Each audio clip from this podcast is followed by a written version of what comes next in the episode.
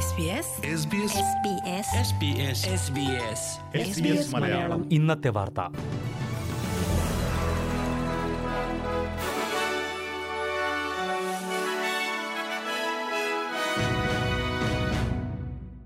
നമസ്കാരം. S B S Malayalam ഇന്നത്തെ വാർത്തയിലേക്ക് സ്വാഗതം.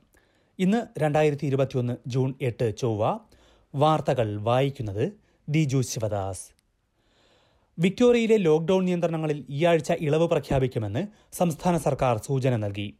ഇന്ന് രണ്ട് പുതിയ കേസുകളാണ് സംസ്ഥാനത്ത് സ്ഥിരീകരിച്ചത്. ഇത് രണ്ടും നിലവിലുള്ള ക്ലസ്റ്ററുകളിലാണ്. ഇന്നലെയും ഇന്നുമായി സ്ഥിരീകരിച്ച പതിമൂന്ന് കേസുകളും നിലവിലുള്ള ക്ലസ്റ്ററുകളിൽ ഐസൊലേഷനിൽ കഴിയുന്നവരാണ് എന്നത് കണക്കിലെടുത്താണ് ഇളവുകൾ നൽകുന്ന കാര്യം സർക്കാർ ആലോചിക്കുന്നത്.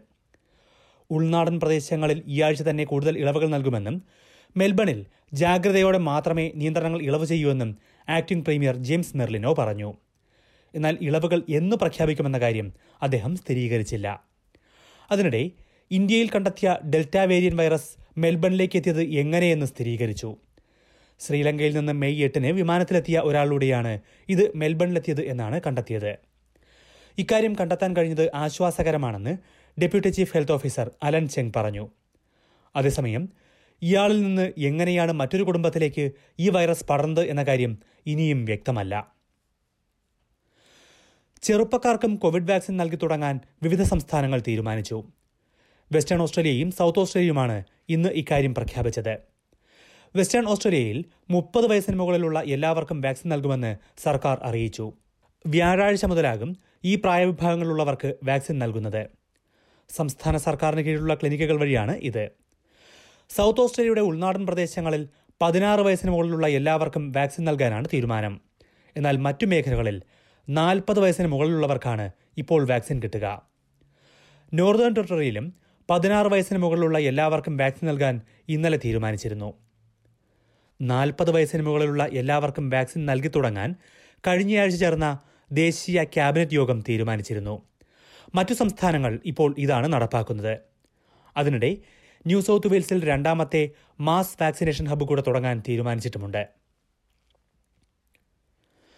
ഓസ്ട്രേലിയൻ ഫെഡറൽ പോലീസിന്റെ നേതൃത്വത്തിൽ നടത്തിയ അധോലോക വേട്ടയിൽ ഇരുന്നൂറ്റി ഇരുപത്തിനാല് പേരെ അറസ്റ്റ് ചെയ്തതായി സർക്കാർ അറിയിച്ചു. മൂന്ന് വർഷത്തോളം നീണ്ടുനിന്ന ഓപ്പറേഷനിലാണ് ഇത്രയും അറസ്റ്റുണ്ടായത്. മുപ്പത്തിമൂന്ന് രാജ്യങ്ങളുമായി ചേർന്നാണ് ക്രിമിനൽ ഗ്യാങ്ങുകൾക്കെതിരെ ഓപ്പറേഷൻ നടത്തിയത്. മറ്റു രാജ്യങ്ങളിലും സമാനമായ രീതിയിൽ അറസ്റ്റുകൾ നടന്നിട്ടുണ്ട്. കൊലപാതക പദ്ധതികളും മയക്കുമരുന്ന് കടത്തും ആയുധ കടത്തുമെല്ലാം ഇതിലൂടെ കണ്ടെത്താൻ കഴിഞ്ഞതായും പോലീസ് അറിയിച്ചു. ഇറ്റാലിയൻ മാഫിയയുമായും നിരോധിത മോട്ടോർ സൈക്കിൾ ഗ്യാങ്ങുകളുമായും എല്ലാം ബന്ധമുള്ളവരാണ് അറസ്റ്റിലായത്. ടൺ കണക്കിന് മയക്കുമരുന്നും നാലര കോടി ഡോളറും പിടിച്ചെടുത്തിട്ടുണ്ട്. ഓസ്ട്രേലിയൻ ഫെഡറൽ പോലീസ് തയ്യാറാക്കിയ മൊബൈൽ ഫോൺ ആപ്പ് ഉപയോഗിച്ച് പരസ്പര സന്ദേശങ്ങൾ അയച്ചതിലൂടെയാണ് ക്രിമിനൽ ഗ്യാങ്ങുകൾ വലയിലായത്. രഹസ്യമായി സന്ദേശങ്ങൾ അയക്കാം എന്ന വ്യാജേന രഹസ്യ പോലീസുകാരാണ് ഈ ആപ്പ് ക്രിമിനലുകൾക്ക് നൽകിയത്. നാടുകടത്തൽ നടപടി നേരിടുന്ന തമിഴ് കുടുംബത്തെ ഓസ്ട്രേലിയയിൽ തുടരാൻ അനുവദിക്കുന്ന കാര്യം പരിശോധിച്ചു വരികയാണെന്ന് ഫെഡറൽ സർക്കാർ അറിയിച്ചു. രണ്ടായിരത്തി പത്തൊൻപത് മുതൽ ക്രിസ്മസ് ഐലൻഡിലെ അഭയാർത്ഥി കേന്ദ്രത്തിൽ കഴിയുന്ന ശ്രീലങ്കൻ തമിഴ് കുടുംബത്തിന്റെ കാര്യത്തിലാണ് ഇക്കാര്യം പരിഗണിക്കുന്നത്. നാടുകടത്തൽ നടപടിക്കെതിരെ കോടതി ഉത്തരവിനെ തുടർന്നാണ് ഇവരെ ക്രിസ്മസ് ഐലൻഡിലേക്ക് മാറ്റിയത്. എന്നാൽ മൂന്ന് വയസ്സുകാരി തരുണിക്കയെ അണുബാധയെ തുടർന്ന് ചികിത്സയ്ക്കായി ഇന്നലെ പെർത്തിലേക്ക് കൊണ്ടുവന്നിരുന്നു. അമ്മ പ്രിയയെയും പെർത്തിൽ എത്തിച്ചിട്ടുണ്ട്. ഇവരെ ഓസ്ട്രേലിയയിൽ തുടരാൻ അനുവദിക്കണമെന്ന ആവശ്യം ഇതോടെ ശക്തമാവുകയും ചെയ്തു. ഇതിന് പിന്നാലെയാണ് അഭയാർത്ഥികളുടെ വിഷയത്തിൽ പുതിയ നയങ്ങൾ സർക്കാർ പരിഗണിക്കുന്നുണ്ടെന്നും ഇത് ഈ കുടുംബത്തിന് സഹായകരമായേക്കുമെന്നും ആഭ്യന്തരമന്ത്രി കേരൻ ആൻഡ്രോസ് അറിയിച്ചത്. അഭയാർത്ഥി കേന്ദ്രത്തിൽ കഴിയുന്ന ഏറ്റവും പ്രായം കുറഞ്ഞ വ്യക്തിയാണ് തരുണിക്ക. അഫ്ഗാൻ യുദ്ധത്തിനിടെ ഓസ്ട്രേലിയൻ സൈനികരെ സഹായിച്ച അഫ്ഗാനിസ്ഥാൻ പൗരന്മാർക്ക് അടിയന്തരമായി വിസ നൽകുന്ന കാര്യം പരിശോധിക്കുന്നുണ്ടെന്ന് സർക്കാർ അറിയിച്ചു. വിവർത്തകരായി ഓസ്ട്രേലിയൻ സൈന്യത്തെ സഹായിച്ച അഫ്ഗാൻ പൗരന്മാർക്ക് ഇപ്പോൾ താലിബാന്റെ വധഭീഷണിയുണ്ട്. ഓസ്ട്രേലിയൻ അമേരിക്കൻ സൈന്യങ്ങൾ അഫ്ഗാനിസ്ഥാനിൽ നിന്ന് പിന്മാറുന്ന സാഹചര്യത്തിലാണ് ഈ ഭീഷണി കൂടുന്നത്. കുറഞ്ഞത് മുന്നൂറ് അഫ്ഗാൻ വിവർത്തകരെങ്കിലും താലിബാന്റെ ഭീഷണി നേരിടുന്നുണ്ടെന്ന് പ്രധാനമന്ത്രി സ്കോട്ട് മോറിസൺ പറഞ്ഞു. ഇവർ ഓസ്ട്രേലിയയിൽ അഭയം തേടിയിരിക്കുകയാണ്.